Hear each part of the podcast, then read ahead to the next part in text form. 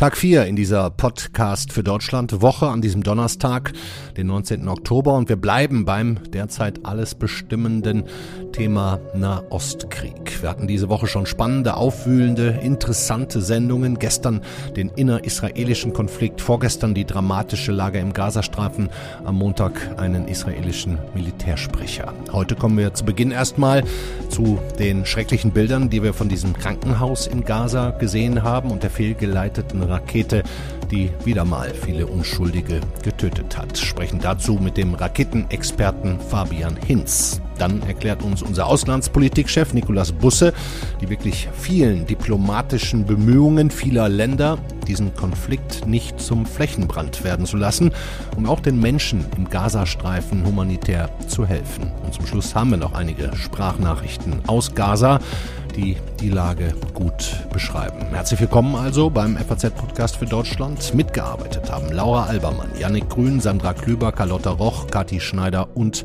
Eva Schott. Ich bin Andreas Grobock. Wie brisant und folgenreich die Rakete auf ein Krankenhaus im Gazastreifen gestern war, sieht man allein daran, dass der jordanische König Abdullah II. das geplante Treffen mit US-Präsident Joe Biden deswegen abgesagt hat. Die Bilder, so sie denn echt sind, gehen um die Welt. Und die große Frage, die dahinter steht, wer war das? Hat Israel in Kauf genommen, um die Hamas zu treffen, ein Krankenhaus zu erwischen? Oder war es die Hamas oder die Partnerorganisation islamischer Dschihad selber? Aus der Entfernung unglaublich schwierig zu beantworten. Für mich, für die ganze Welt, uns Journalisten zumindest ohnehin. Deswegen haben wir uns jetzt, um der Sache ein bisschen näher zu kommen, einen der absoluten Experten und Raketenwissenschaftler von der WIWS, vom International Institute for Strategic Studies, zu uns eingeladen. Ich freue mich sehr. Hallo Fabian Hinz. Guten Tag. Herr Hinz, Sie sind vor etwa fünf Jahren, glaube ich, zum ersten Mal international auffällig geworden, als Sie die Spur einer geheimen iranischen Raketenforschungsanlage entdeckt haben. Erzählen Sie uns doch vielleicht zunächst mal, wie Sie überhaupt arbeiten und Ihre Analysen und Schlussfolgerungen erstellen. Ja, also bei mir im Team betreiben wir Open Source Intelligence. Das ist letztendlich, wenn man so will, Geheimdienstarbeit, aber rein mit öffentlich zugänglichen Quellen. Aha. OSINT also heißt das, glaube ich, ne? OSINT, oh, ja, genau. Ja, ja. Also wir analysieren ähm, mit ähnlichen Methoden wie Geheimdienste, nur dass wir keine Spione haben, die uns irgendwelche Interne erzählen, sondern wir arbeiten wirklich nur mit dem, was öffentlich verfügbar ist. Und das, was öffentlich verfügbar ist, ist eben in den letzten Jahren explodiert, sei es Satellitenfotos, Fotos von äh, Trümmerteilen, Fotos von Raketen, die Gruppen und Staaten selber publizieren, ja. ähm, Interviews, Nachrichtenartikel und das alles kann man sehr, sehr gut zu einem größeren Gesamtbild zusammenfügen. Ja. Also ich nehme an, sonst würden wir jetzt wahrscheinlich auch nicht sprechen. Sie haben sich die Rakete auf dieses Krankenhaus, die neben dem Krankenhaus explodiert sein soll, ähm, mhm. genau angeschaut. Was haben Sie da für Informationen? Wie viele Informationen haben Sie? Mhm. Also die Informationslage bis jetzt ist rein von dem, was wir an Beweisen haben, immer noch nicht komplett schlüssig. Mhm. Wir haben Aufnahmen von einem Raketenbeschuss, der stattfindet aus ähm, der aus der Gegend und dann sieht man, wie es eine zu einer Explosion am Boden kommt. Und dann hat man die beiden konkurrierenden Narrative, was passiert ist. Ich meine, Sie wissen ja, um welche Raketen es sich da überhaupt theoretisch handeln kann, von, von beiden Seiten. Ähm, jetzt ist diese Rakete ja, wenn überhaupt, nicht ins Krankenhaus eingeschlagen. Haben die Dinger denn so einen starken Impact, dass selbst wenn sie 20 Meter weiter explodieren, dass da so viele Menschen auch in einem Gebäude zu Schaden kommen könnten? Also rein theoretisch muss man sagen, dass das schon möglich wäre bei den Raketen, die der palästinensische Islamische Dschihad hat. Und das ist ja die, ähm, der Vorwurf, dass es eine Rakete des palästinensischen Islamischen Dschihad war. Ja. Da gibt es verschiedene Kurzstreckenraketen mit teils sehr schweren Sprengköpfen. Das sind einfach kleinere Artillerieraketen, auf die man dann äh, Fässer mit TNT schraubt. Die Reichweite und die Genauigkeit ist dann sehr, sehr schlecht, aber es ist ein sehr großer Sprengkopf. Ja. Die andere Sache, die man nicht vernachlässigen darf, ist, dass viele der Raketen, die jetzt abgefeuert werden, relativ lange Reichweiten haben. Also da gibt es Raketen, die bis nach Tel Aviv reichen, Raketen, die bis nach Haifa reichen. Und dementsprechend viel Treibstoff haben diese Raketen auch. Und wenn Sie sich jetzt vorstellen, dass eine Rakete abgeschossen wird und diese Rakete funktioniert nach dem Start nicht und schlägt dann wieder auf den Boden auf, dann würde auch der verbliebene Treibstoff eventuell noch explodieren oder sehr wahrscheinlich explodieren. Und dementsprechend ist es schon möglich, dass auch eine dieser relativ einfachen Raketen des palästinensischen islamischen Dschihad oder der Hamas eine relativ große Sprengwirkung entfalten könnte. Ah ja. Ähm, was wissen Sie überhaupt über die, die Menge, Masse und, und Schlagkraft der Raketen, die die Hamas und der islamische Dschihad haben?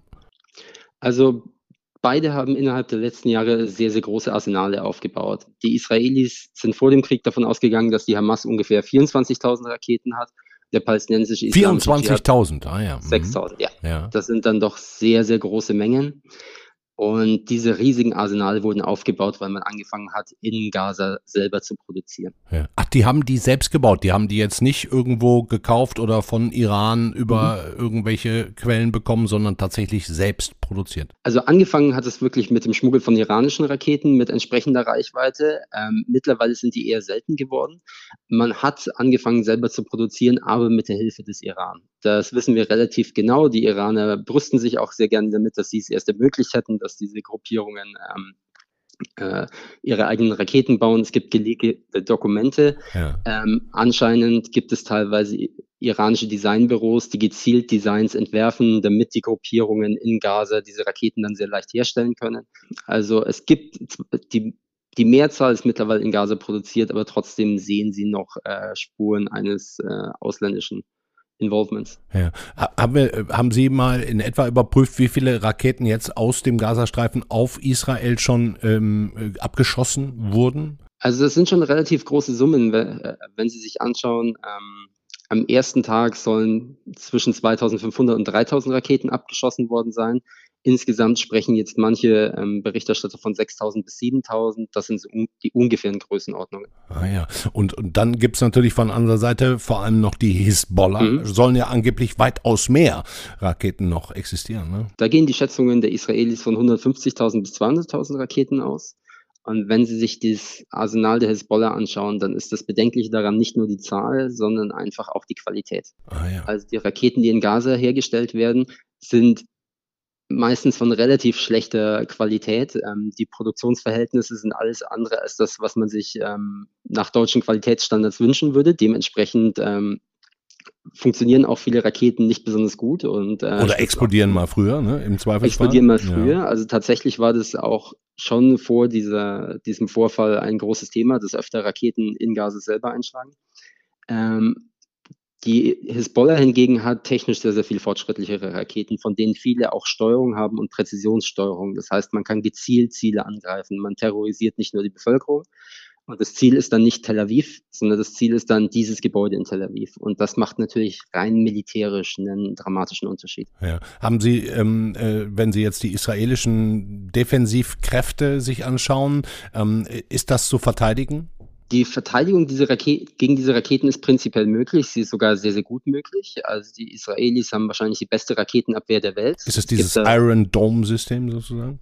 Es gibt tatsächlich verschiedene Systeme, die ineinander greifen. Man hat Iron Dome, äh, man hat David Sling, man hat dann zwei verschiedene Arrow-Systeme, man hat zusätzlich noch Patriot. Und diese Systeme können Raketen verschiedener Reichweite und verschiedener Klasse abfangen.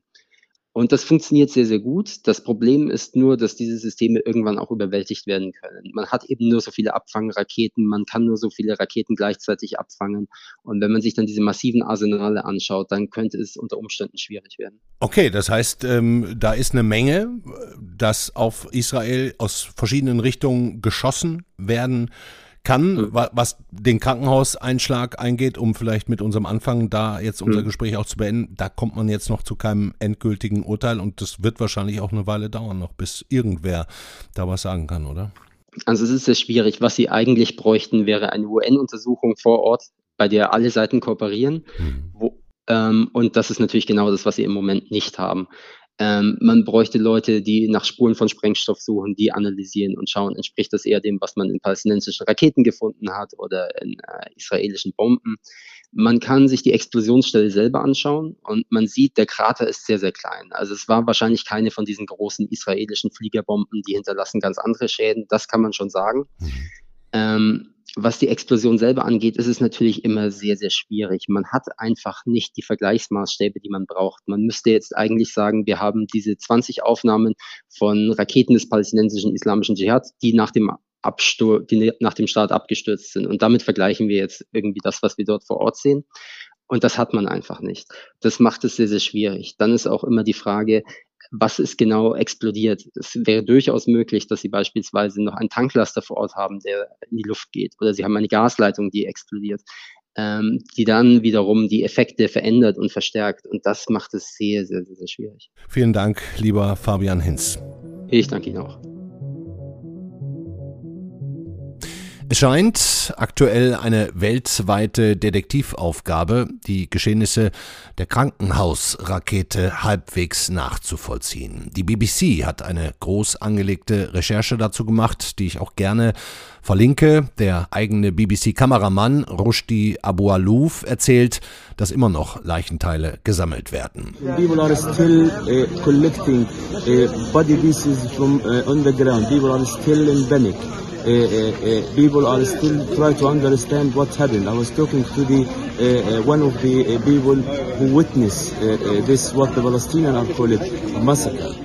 Israel sagt glasklar und die meisten bisherigen Indizien sprechen dafür, dass es sich um eine verirrte Rakete des islamischen Dschihad handelt. Der israelische Militärsprecher Daniel Hagari hat dazu auch auf Social Media eine Audiodatei veröffentlicht, die den Angaben nach ein Gespräch abhört, direkt nach Explosion der Rakete zwischen zwei Dschihad-Terroristen. Da können wir auch mal kurz zusammen reinhören.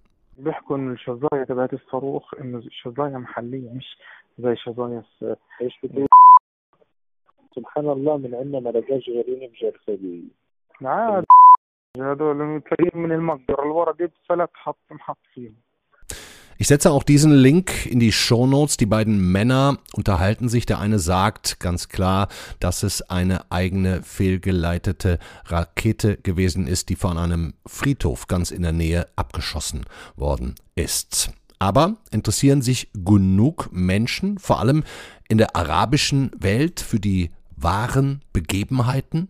Das war von Anfang an klar, äh, dass die Propaganda, die Öffentlichkeitsarbeit eine ganz, ganz zentrale Rolle in diesem Konflikt spielen werden. Und äh, da waren die Israelis von Beginn an äh, im Nachteil in weiten Teilen der arabischen Welt, aber auch unter Muslimen weltweit hat sich der Eindruck schnell festgesetzt, äh, dass es die Israelis sind, die angreifen. Der ursprüngliche den Konflikt auslösende Angriff der Hamas auf Israel ist da gar nicht mehr so sehr Thema. Und es war ganz, es war ganz klar von Beginn an, wenn äh, die Israelis irgendein ziviles, ein größeres ziviles Ziel treffen oder auch wenn der islamische Dschihad ein solches Ziel trifft, dann wird sich ganz, ganz schnell die Auffassung verbreiten unter Arabern und Muslimen, dass äh, die Israelis verantwortlich waren. Aus meiner Sicht spielt es kaum noch eine Rolle, wer denn wirklich hier verantwortlich ist. Ganz einfach deshalb, weil äh, die Unterstützer der Hamas oder auch die Unterstützer der Palästinenser ganz schlicht daran glauben, dass die Israelis verantwortlich sind. Das sagt Guido Steinberg, Nahostexperte und Islamwissenschaftler von der Stiftung Wissenschaft und Politik. Aus seiner Sicht spielt es fast keine Rolle mehr, wer wirklich verantwortlich ist, weil die Unterstützer und Partner der Hamas ohnehin Israel die Schuld geben. Mehr darüber und von ihm, von Guido Steinberg, hören Sie am Samstag in unserer neuen Folge Machtprobe, dem FAZ Auslands Podcast. Wir bekommen übrigens gerade noch eine Meldung rein aus europäischen Geheimdienstkreisen, dass ziemlich gesichert nicht Hunderte, sondern Dutzende Menschen in diesem Krankenhaus getötet wurden.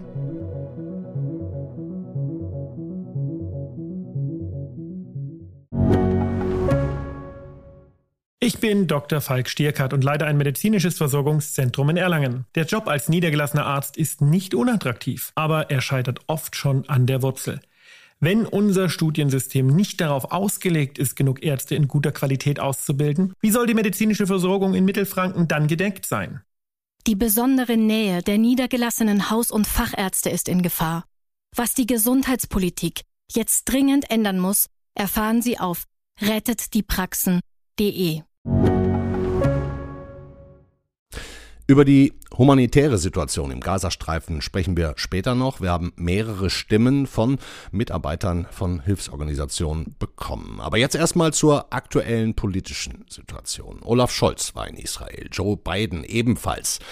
Der britische Premier Rishi Sunak heute, unsere Außenministerin Annalena Baerbock, ist auch schon wieder aufgebrochen. Die diplomatischen Bemühungen der halben Welt laufen auf Hochtouren. Grund genug, uns wieder unseren Auslandspolitik-Chef ins Studio zu holen, sitzt mir gegenüber. Hallo Nikolas Busse. Hallo.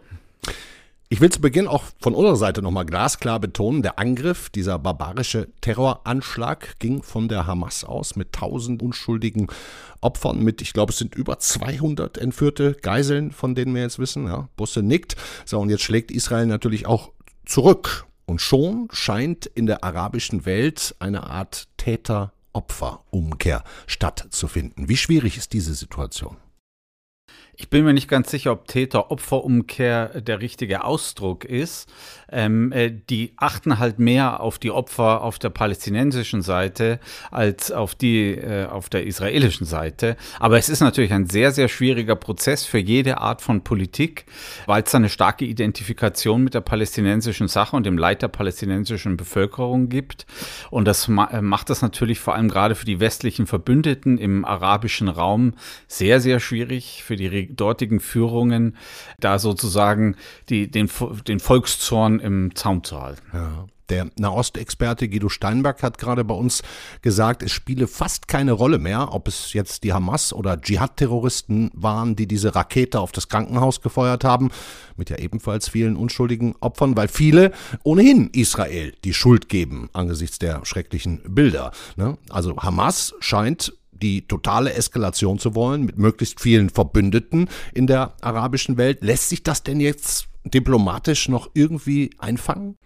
Also wenn ich es richtig sehe, sind die diplomatischen Bemühungen im Augenblick ähm, tatsächlich erstmal äh, auf die äh, Herstellung humanitärer Hilfe gerichtet gewesen. Das war ein wichtiger Teil. Ähm, außerdem darf man auch nicht unterschätzen, dass gerade für die westlichen Regierungen wichtig gewesen ist, Solidarität mit Israel zu zeigen. Und für die Amerikaner schon auch ein bisschen, das äh, schimmert schon als Motiv durch eine gewisse Mäßigung Israels. Also Biden hat in, bei seinem Aufenthalt Israel davor gewarnt, nicht die gleichen Fehler zu machen, die Amerika nach 9-11 gemacht hat. Es sieht auch so aus, dass die, äh, dass die Amerikaner, jedenfalls gibt es da Berichte dazu, die Israelis gesagt haben, sie sollen nicht von sich aus im Libanon äh, intervenieren. Und generell natürlich auch, ähm, das, das hat Biden ja von Anfang an gesagt, immer ähm, das Beharren darauf, dass die Israelis sich ans Kriegsvölkerrecht halten sollen, also Zivilisten schonen, wo es nur geht. Ja. Äh, fangen wir vielleicht nochmal mit unserem Bundeskanzler Olaf Scholz an. Äh, der war ja einen Tag vor Biden da. Klares Zeichen, dass er der erste internationale Staatschef der zweite. war. Der zweite. Der Rumäne war ein der paar Rumä Stunden tatsächlich. Ah, ja, okay. Aber dennoch ein klares Zeichen, dass der sofort hingeflogen ist. Ne? Ja, vor, vor dem amerikanischen Präsidenten sogar noch. Die beiden haben das offenbar auch miteinander abgesprochen. Das hören wir jetzt. Zunächst mal ein kurzer Ausschnitt aus Scholzens Auftritt in Israel. Die Palästinenser sind nicht Hamas, und die Hamas hat kein Recht für die Palästinenser zu sprechen. Die Hamas nimmt unschuldige Menschen als Geiseln und missbraucht sie als menschliche Schutzschilde. Unser Ziel ist es, Zivilisten zu schützen und etwas gegen das menschliche Leid zu tun. So, und jetzt hören wir auch direkt den amerikanischen Präsidenten Joe Biden hinterher. The vast majority of Palestinians are not Hamas. Hamas does not represent the Palestinian people. Hamas uses innocents, innocent families in Gaza as human shields, putting their command centers, their weapons, their communications tunnels in residential areas. Palestinian people are suffering greatly as well. Mhm. Herr Busse, Sie haben es gerade schon gesagt. Wenn man jetzt gegenüberstellt, das klingt schon auch nach einer klaren internationalen Absprache. Ja, ähm, äh, in jedem Fall.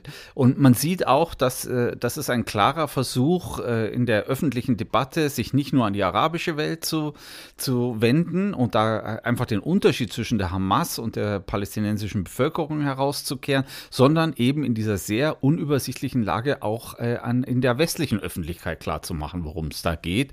Die Hamas ist eine Terrororganisation, die ist auch in Europa verboten. Und das ist was anderes als das, was der Großteil der Palästinenser palästinensischen Bevölkerung da erlebt, das sind ja keine Täter. Ja. Bisher hat auch die angekündigte Bodenoffensive der Israelis in den Gazastreifen noch nicht begonnen, ähm, aufgeschoben, aber nicht aufgehoben, so ein bisschen auf Druck und Bitten von Amerika, Deutschland, Großbritannien, der UN und so weiter? Darüber können wir ehrlich gesagt von der Ferne nur spekulieren. Das kann auch operative Gründe haben. Nach allem, was man so aus Israel hört, ähm, äh, soll sie in jedem Fall stattfinden und vermutlich wird sie sehr lange dauern. Ja. Unser politischer Herausgeber Bertolt Kohler hat zur Rolle Deutschlands und auch zur Frage der deutschen Staatsräson einen sehr interessanten Leitartikel geschrieben. Darin äh, heißt es zum einen, ich hänge den Link auch in die Shownotes, das teuflische Kalkül der Hamas gehe auf. Deutschland müsse vor allem auf die Staaten um Israel herum einwirken, damit der Konflikt nicht eskaliert. Herr Busse, welche Staaten sehen Sie da denn gerade noch offen und welche nicht? Ja, also das Wichtigste ist halt die, ist, ist die libanesische Frage, die, die stellt sich eben seit, seit Ausbruch dieses Krieges, ähm, ob äh, Iran über Libanon da eine zweite Front eröffnet. Ähm, aber auch die anderen israelisch, äh, die anderen Nachbarn Israels, Ägypten, Jordanien können natürlich im Rahmen ihrer Möglichkeiten jeweils mäßigend auf die Öffentlichkeit einwirken. Ähm, äh, äh, das betrifft äh, nicht nur ihre eigenen Bevölkerungen, sondern eben auch äh, die Palästinenserbehörde. Und da kann man nur hoffen, ähm, äh, dass das gelingt. Und die Drähte der Diplomaten glühen heiß in diesen Tagen? Also das, es hat den Anschein, also man sieht, es gibt viel Reisetätigkeit. Ähm, ähm, äh, das sollte auch so sein. Mhm. Wie gefährlich die Lage nicht nur im Gazastreifen gerade ist, sondern auch in Israel, wie oft Raketenalarm, wie viele Raketen auf das Land geschossen wurden. Unser Experte Fabian Hinz hat zu Beginn gesagt, er schätzt, zwischen 4000 und 6000 Raketen sind jetzt schon in den acht Tagen, zehn Tagen auf Israel äh, geschossen worden. Ähm, hat übrigens nicht nur unser Kanzler Olaf Scholz mitbekommen, der ja gleich zweimal, glaube ich, in den Schutzraum musste, sondern auch unser mitreisender FAZ-Redakteur Matthias Wisuva. Ja, genau. Wir waren äh, bereits drin im Regierungsflieger, ähm, setzten uns hin. Das ist ja mal ein kurzer Moment der Entspannung, einmal kurz durchatmen nach dem Stress. Aber kaum saß man, waren halt äh, Sicherheitskräfte und äh, Personal, die sehr, sehr dringlich und sehr nachdrücklich gesagt haben, jetzt aber ganz, ganz schnell raus aus dem Flugzeug. Das haben wir dann auch gemacht. Äh, man hat dann schon verstanden und auch gemerkt an der Reaktion auch der, der Israelis und dass das ernst gemeint ist. Und dann sind wir halt äh, rausgelaufen, haben den Alarm gehört, haben uns auf den Boden aufs äh, Rollfeld gelegt, haben, konnten sehen, wie Abfangraketen des Iron Dome aufgestiegen sind. Und dann gab es irgendwann ein dumpfes Wummern im Himmel. Und ähm, dann warteten wir noch kurz und dann sind wir wieder reingegangen und abgeflogen. Das war ähm, auch mal etwas Neues. Hm. Mehr von Matthias Wisuwa und seinen Eindrücken auch von Franka Wittenbrink und Christian Mayer aus unserem FAZ-Team, die beide in Israel sind, hören Sie am Samstag in unserem Auslandspodcast FAZ Machtprobe und lesen Sie natürlich auch in der Zeitung und auf Faznet. Machtprobe, Herr Busse, ist nicht der unpassendste Titel in diesen Zeiten. Das stimmt. Also die Hamas sucht ja eine Machtprobe mit Israel. Ähm, genau wissen wir nicht, was das Kalkül gewesen ist, aber es sieht schon so aus, dass die sich erhofft haben, dass es da so einen allgemeinen Aufstand äh, gegen Israel gibt, ähm, äh, um Israel herauszufordern und auch natürlich zu schwächen intern. Im Augenblick sieht es äh, nicht so aus, als ob ihnen das gelingt. Drumherum äh, haben sie ja keine neuen Fronten ge gebildet, aber das wird man abwarten müssen. Und natürlich muss man bei diesem Thema immer sagen, Israel ist, äh, ist nicht nur den Terrorgruppen, von denen es be bedroht wird, sondern auch seinen Nachbarn militärisch massiv äh, überlegen. Mhm. Dankeschön, Nikolaus Busse. Ich danke. Momentan ähm, sind mit Sicherheit mehr als die Hälfte unmittelbar von ähm, Folgeerscheinungen von Unterernährung, äh, Mangelernährung, äh, unsauberem Trinkwasser und dergleichen bedroht. Das kann, je länger dieser Konflikt dauert, wird das natürlich immer tödlicher. Aber wir wissen nicht, wie sich der Konflikt, wie sich der Krieg weiterentwickelt. Das kann noch viel schlimmer werden. Das heißt, grundsätzlich sind fast alle Menschen dort bedroht. Es gibt in Gaza und es wird auch in Gaza so schnell keinen sicheren Ort geben, wenn nicht sofort die Waffen schweigen. Robert Lindner von der Hilfsorganisation Oxfam. Sie erinnern sich vielleicht, wir hatten ihn schon am Dienstag hier im ausführlichen Interview. Mehr als die Hälfte der Menschen im Gazastreifen sind jetzt schon akut bedroht. 2,3 Millionen leben ja dort auf engstem Raum und sind in großen Teilen auf dem Weg in den Süden. Und auch wenn wir natürlich an der Seite Israels stehen, die palästinensische Bevölkerung mit der Hamas gleichzusetzen oder umgekehrt wäre falsch. Also wir würden uns wünschen, dass die Waffen sofort schweigen. Das ist sicherlich das Allerwichtigste. Die Menschen brauchen Schutz, die Menschen brauchen Sicherheit. Äh, und dann natürlich, dass die humanitäre Hilfe anläuft, dass die humanitäre Hilfe nicht eingeschränkt wird, dass sie wirklich diejenigen erreicht, auch die sie am nötigsten bekommen. Natürlich darf die Hilfe nicht in falsche Hände geraten, aber es gibt eben Strukturen vor Ort, es gibt Menschen, es gibt Organisationen, wir haben Mitarbeiter und andere auch, die dafür sorgen können, dass dort sehr schnell, sehr ähm, effizient humanitäre Hilfe geleistet werden kann. Dank Robert Lindners Vermittlung haben wir trotz wenig Strom auch Sprachnachrichten von Oxfam, Helfern aus dem Gazastreifen bekommen. Hören wir zuerst Wasim Mustaha, der mit seiner Familie, seinen Kindern seit drei Tagen auf dem Weg in den Süden ist. I traveled with my family three days ago, and now no water, no food, no internet. We are more than 120 persons in two flats with a 200 meter square for each. We are struggling with securing food for the people due to lack of goods from the market. And the main issue is water. We don't have water since two days.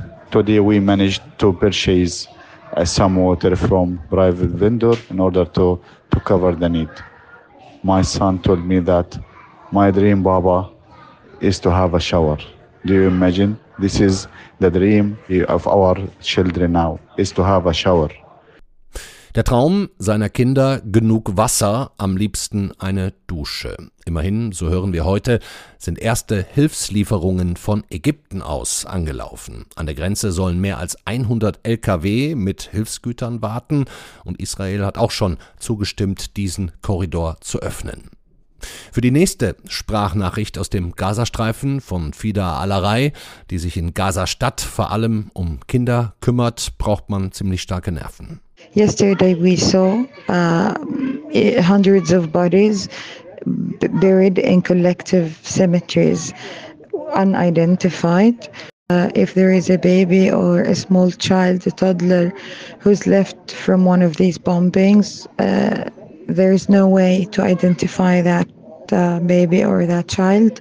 And uh, I heard from one of the healthcare uh, staff uh, a few days ago that this number of unidentified babies and children increased to over than 100. Fida Alarei, das hat sie uns auch noch gesagt, macht sich große Sorgen um die Zukunft dieser teilweise schwer verletzten Waisenkinder. Unendlich viel Leid in Israel, unendlich viel Leid im Gazastreifen.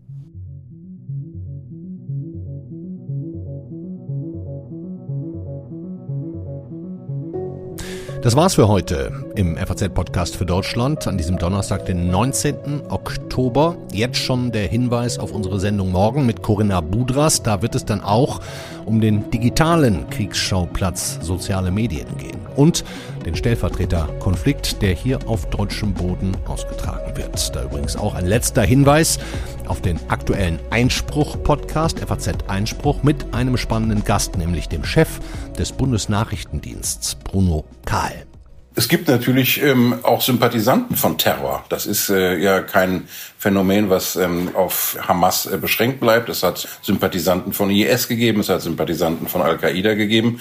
Und das muss man entschieden bekämpfen, auch in Deutschland, insbesondere dann, wenn es sich antisemitisch äußert. Und insofern äh, muss man hier sehr, sehr aufmerksam die Spreu vom Weizen trennen. So, jetzt machen wir für heute hier den Deckel drauf.